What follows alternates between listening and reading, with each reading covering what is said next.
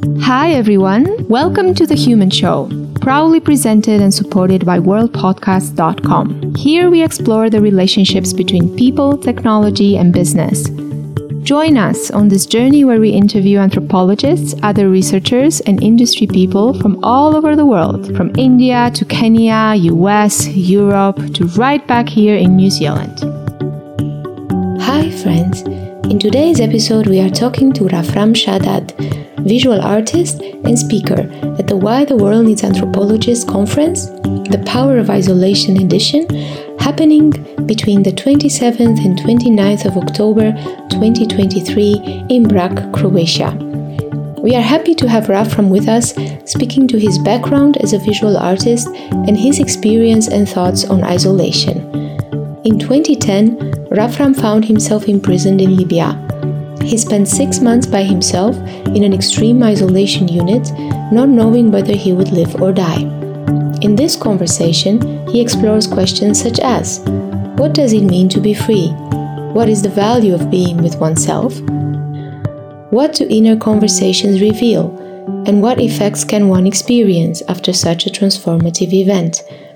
Rafram also speaks to the power of the artistic lens and how it can help cultivate self inquiry and drive everyday choices from a space of personal freedom. Lastly, as a speaker of Why the World Needs Anthropologists, he shares his thoughts on anthropology, as well as his advice and thoughts to those considering to attend the conference. We hope you enjoy it. Hi, friends. We are here today with Rafram Chaddad, visual artist and one of the speakers at the Why the World Needs Anthropology conference. Hi, Rafram. Hey, how are you? Good. Yeah, I'm really I'm really happy to to be speaking to you and uh, hear all about your thoughts around uh, art and anthropology and the conference. Um, but before starting into that, I would love if you could tell me and our listeners a little bit about you. Who is Rafram? And um, what is your interest in joining the conference? Um, I don't know. Um, it's a very complicated question about who am I because I, so I live in Tunis now. I, I was born in Jerusalem, uh, sorry, in Jerba, and then I grew up in Jerusalem. A Tunisian mm-hmm. Jew from eight years ago. I came back here, and uh, I've been working all over the world with in visual arts, and uh, and um, every time I love to speak more via my works, basically, and more less about like trying to explain. Because I mean, I'm a human being. I mean, that's the basic of that, and uh, when we do work, usually uh, it's very crystallized when it's really a work that is not influenced, that it's very us. Uh, when I do some put a piece to for to exhibition and stuff like that, so it's uh, usually I speak like that. It's easier for me to speak like that. Uh, about the conference, I mean, I was invited because uh, because of my I have a, a, very weird story in my past that I was in prison for six months mm-hmm. in in uh, 2010 in Libya, in a very uh, not very nice place to be um, in general, but in prison, it was six months of isolation, and um, there's going to be a book about it. It's actually translated soon to English. I wrote it in Hebrew in 2012, mm-hmm. and about isolation, about uh, how is to be alone, and uh, and probably it's related to what I do also mm-hmm. in life, visual arts, and but this is all uh, very uh, like on like a starting point, basically. Yeah. So you have quite a personal connection with the theme of the conference this year, which is isolation. Yes. And yes. you will be speaking to that uh, at the conference. Yeah. Any anything you could share about your thoughts on isolation, Rafa? Maybe not not not going into the into the details of what you will be speaking to at the conference, but Yes, uh, probably it's going to be different because uh, everything every time I open my mouth, yeah, which is great, right? yeah. Uh, I think I think isolation it can be uh, like everything in the world can be perceived as something good. In a way, good. I mean, good is also very relative, but it's uh, is uh, is very subjective. But uh, in isolation, I think there is kind of a meeting with yourself, which is something very rare in contemporary life of of of media or uh, you know people we always say that we are lonely all the time this word lonely that is invented almost to say something sad um, and i realized in this like horrible place called prison isolation and stuff like that that to be with yourself is not that bad. I mean, when you have to and you have no other options but to meet yourself, the conversations are really amazing and um, also was part of survival, of course, how to uh, how to survive, how to um, how to feel, uh, how not to go into traumas and stuff like that. But then I had these meetings, and when you have in complete isolation, like I was, without reading, without uh, without toilet even, without watching anything, without writing, which you have no input. You don't even when you write something today. You always think about who gonna who gonna read it, or when you read something, who wrote it, and it's always very, very, very. Um, there's intim- There's always something in between. There's nothing very pure in this world, which is this is how we live. We are society. We we, Mm. we care about each other. We we have all kinds of like sets of thinking. We have family relations. We have friendship relations, foreign relations. Everything is relations. Everything is is uh, is is subjective in a way. And when you're alone, everything is falling down. All these barriers and all the borders, and it's a very. I mean, it took me time. I'm not that uh, in very good conscience, like to find it very fast. It took me two months to understand uh, when you just sit alone and, and how to handle it in the most in the bet in the better way. I mean, understanding it's a very rare moment in my life. If I'm gonna live, if I'm gonna survive, but it's a very rare moment, and I should adopt it. I should I should access it somehow, and Mm. and I can live through that basically. Yeah, I understand. So the definition of isolation for you is like the absence of uh, relation, right? Like the Yeah. where Yeah, the actually the only relation that is there is the one with yourself. it's the discovery of yourself. Mm. Basically. Yeah. Yeah, beautiful. And is there a connection between that and the tem- tempor- temporality aspect of how long you can sit in that space? I mean, I I think that because I w- I didn't know how long I'm going to be there, and I was supposed to be executed in some point. Oh, wow. Uh, um, so I was uh, completely unaware of that. If I knew it's going to finish or I'm going to be out, it would be different. I would not treat it as I treated that.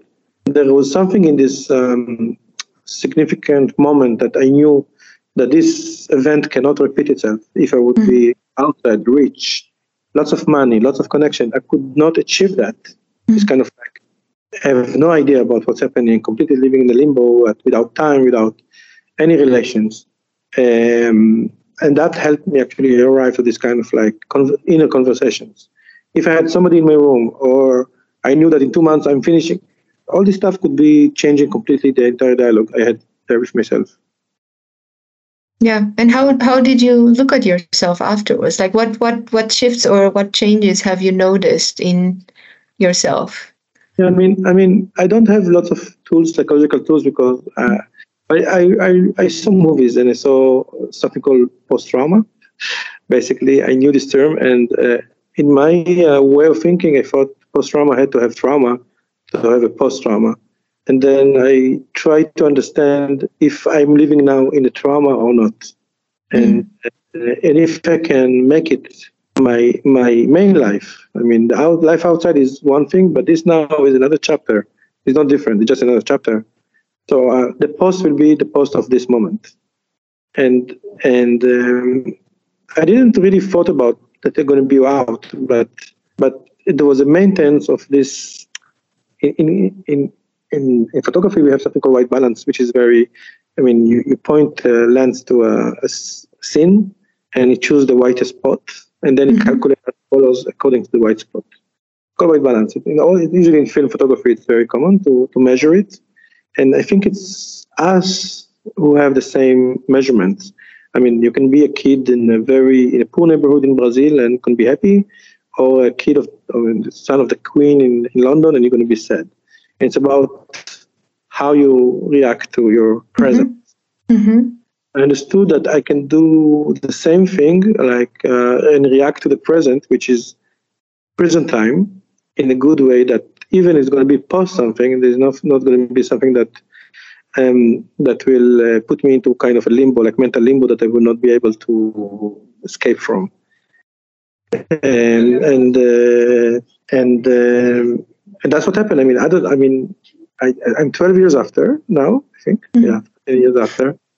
I'm still like in this kind of mode. so I remember when the minute when I realized uh, because people helped me escape basically, Uh, but I remember the the minute I was in this, I was a private jet escaping.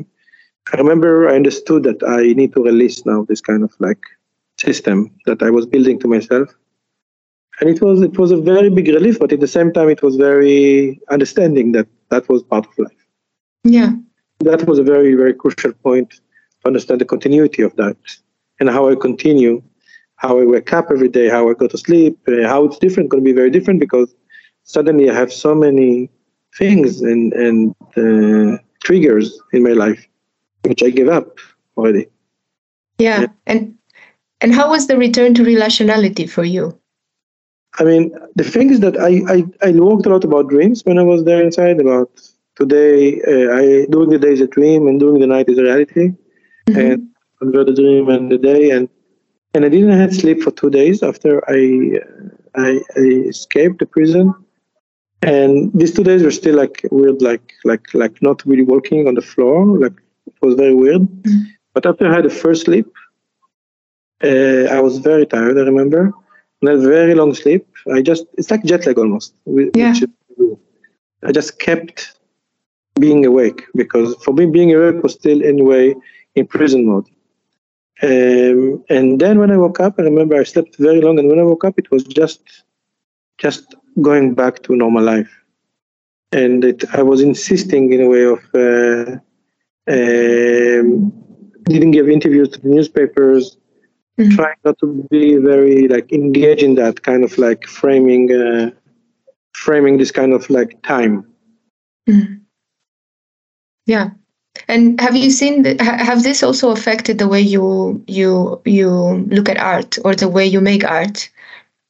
I mean, I mean, we say that always. I mean, good art is something very crystallized that coming from one person and mm-hmm. then universal truth. And but this is something. I mean, it's not easy to make this kind of art, like mm-hmm. because we always have influence on us from what we see and what we receive and how we feel and how we feel that day. And uh, mm-hmm.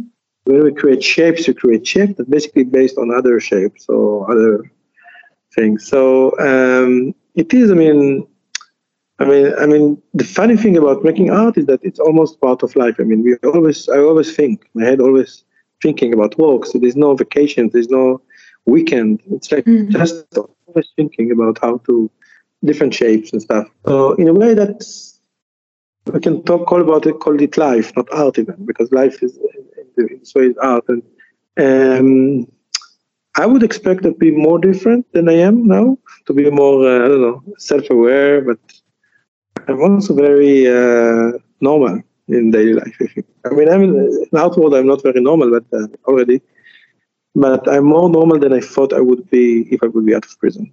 Yeah. I was in prison. I was imagining that what will happen. How would I walk on this earth?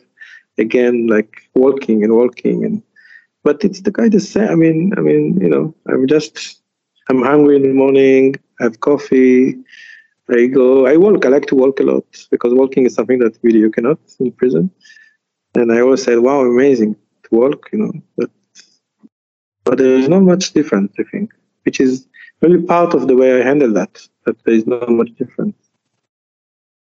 Yeah, that's interesting, right? Because I, I also have um, a history with trauma and complex PTSD and uh, with childhood trauma. So it didn't happen in my adulthood. But it was interesting because I was never, before those things happened as a child, my, my parents always told me that you are, you're a very rational person. And then when that experience happened, that was quite a long experience and quite transformative in some ways.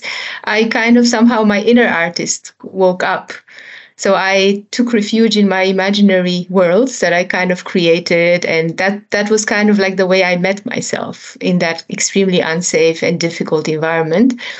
And then after that, I always kind of retained access to this kind of imaginary space, and that also developed the kind of artistic sensitivity that I carried up to today.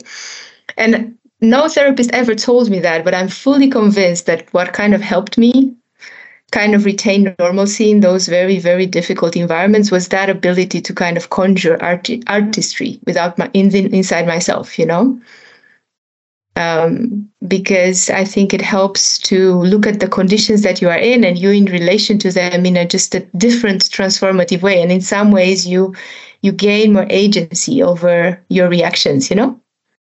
Um, so I, I, I really believe in the power of you know the artistic lens or the artistic view to kind of offer agency to offer power uh, when you are in situations where that is not something that you have access to in, in let's say normal conditions.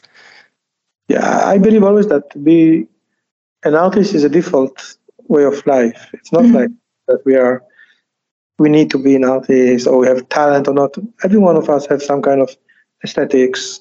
Mm-hmm uh, and when we train that aesthetics, we train, it's all about like, you can be a carpenter, you can be a doctor, but you train this kind of thing. And then you have a wall, you put things on the wall and people come and watch. This kind of practice is different, yes. But we all have that. We all mm-hmm. have this, it's, it's basically individuality. And this is like if we have this kind of like thing of how we think, how we dress, as a community, as groups, as men, as women, as kind of a nation, continent, uh, historical era, whatever. This is all like basically things that we are forced to almost. We are educated to. We are, but to be an artist and and, and everyone an artist. Of course, everyone choosing his shirt in the morning, the route he's walking, even the when he make a salad or eat only the cucumbers, not the tomatoes, because he is choosing. It's a choice, and this is where we are. Uh, becoming stars of ourselves. Yeah, I think that's beautiful, huh? and I think it gives you more agency over how you put your gaze on on reality, right? And and what is reality, and and what are your options within what you deem reality, and I think then once you train that ability to engage differently with the world, then then you have so many more options on on how you react to the world. So um, I, this is where where I find you know this kind of artistic mindset's power, and it's interesting to hear it through the lens of your story with with isolation, you know, and the the effects of that.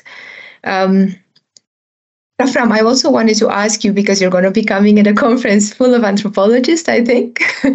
what do you think of anthropologists? How do you look at anthropologists? Have you, yeah? I think it's the, the most sexiest thing in the academy. I mean, it's like almost touching Because for me, I mean, you know, I mean, when I think about academic research, which I don't know very well, uh, mm-hmm. I mean, I was part of academy of, in, in visual arts, teaching and doing stuff.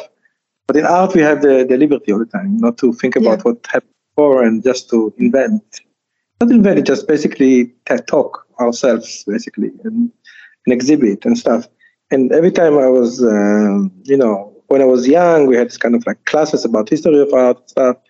It was so boring because you always have to find other people who say that before. And that's mm-hmm. the opposite of art almost, to find opposite. I mean, if somebody already said that, why you should say that? I mean, it's basically, but in anthropology, in what I know, I mean, and I'm reading sometimes about Tunis, about about research trips and stuff, and it always sounds to me more like the more uh, the the part in the academy that it's quite fun, fun lively. I mean, then this kind of dry. So I don't know. I mean, we'll see. I mean, what's going to happen. I hope I'm going to be okay. I hope I'm going to survive there.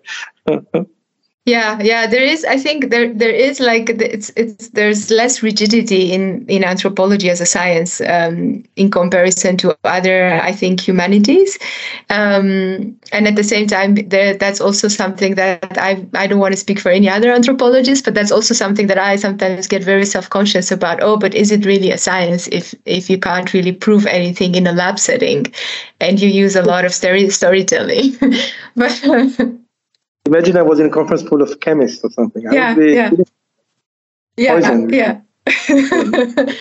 yeah, but on the other hand, yeah, but on the other hand, you want a drug to be reliable, right? So, um, yeah, maybe. So there, there are these kind of other values I, I would imagine. Um, Rafram, before we close off this small uh, episode, I wanted to ask you, like, do you have any thoughts or any messages for people kind of considering to attend the conference or coming to have, let's say, their first taste, maybe, of solitude? I don't know. I think, um, I mean, we had already the COVID. I mean, we had the COVID to experiment mm-hmm. on solitude. I mean, we didn't do that. We always used the the social media to escape there, basically. And we didn't. Mm-hmm. I think um, I think we didn't use it right.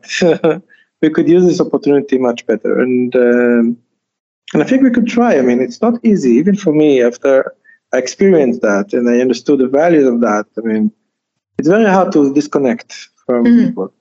So, any uh, tips that you might have for, for those that are listening? I mean, you know, travel away and, and leave your phone in the side and don't read, don't write, don't do anything, just nothing. and it can be interesting. I mean, I was, you know, I had nothing to use even my finger, even my fingers, no, nothing to create. But I mean, you can do things. You can do. You can be in a forest. You can be in a Sahara. You can be in a very uh, endless, endless place, which is very similar to a very small place because it's repeating itself. It's cutting pattern, mm-hmm. and the patterns make you sometimes. I mean, it's not easy, I know, and but it's very rewarding. Mm-hmm. I think that if you, it's always going to be different than, than like what I experienced, of course, but also because me, I'm different place is different. We're all different people. And when we are talking to ourselves more and more, we become more and more ourselves. We're more different in a way. Because that's how we are born and that's how we are we are surviving. So yeah, I mean, you know, uh, it's hard to, to give really a point, but it's uh, I think it's something we all should learn about ourselves. Yeah. To have conversation with ourselves because I think it's it's really incredible because there's nobody who know ourselves more than us. It's very, it sounds like very weird, weird thing to say, but it's, I mean, I mean, but I think the, the society uh, working very hard to disconnect us from ourselves so we can be more like a pattern. Mm. So be by religion, by money, by by government, by everything, which could be grouped easily. And uh, when we are very, very ourselves, we are we, it's very it's very hard to group us, mm. which is, I mean, this is the, the, paranoia of everyone in the world that we are we are we are individuals. Yeah, it's it's so beautiful what you're saying. It reminds me of Viktor Frankl. You know, he wrote. Um, he was, uh, I think, a psychotherapist that went into Auschwitz, and then after um, he went out of Auschwitz um, with the liberation, of course, he wrote this amazing book called "Man's Search for Meaning." Um, and in that in that in that book, he has a quote that is very similar to Albert Camus said, I think, hundred years back, or or maybe even more. Like in the midst of the eternal winter, I found that existed within myself an invincible summer. Yeah. So I, I'm butchering the quote, but basically he said the same thing. He said, like, when when I was deprived of, of outside freedoms, I realized that the ultimate freedom is within myself. So once you enter that space of inner conversation, then you will discover true freedom. You can be in the worst prison in the world, mm-hmm. but it's more free than people from outside. Yeah, exactly. Yeah. I mean, very hard to mm. in prison when you are connected to yourself. Yes, yes, exactly, exact, exactly. That's that's exactly what what he's also was talking about. So, yeah, beautiful. I think it. I think it's a beautiful, let's say, prompt to kind of you know put the phone down and kind of start taking baby steps on this on this path. yeah. Thank you, Rafram, and uh, looking forward to also hearing you and meeting you live at the conference. Yes.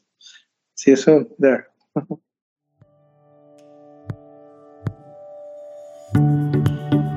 Thank you for listening, everyone. Follow us on our social media channels and look at the show notes for links to our speakers' work. Join us next time for more interesting conversations.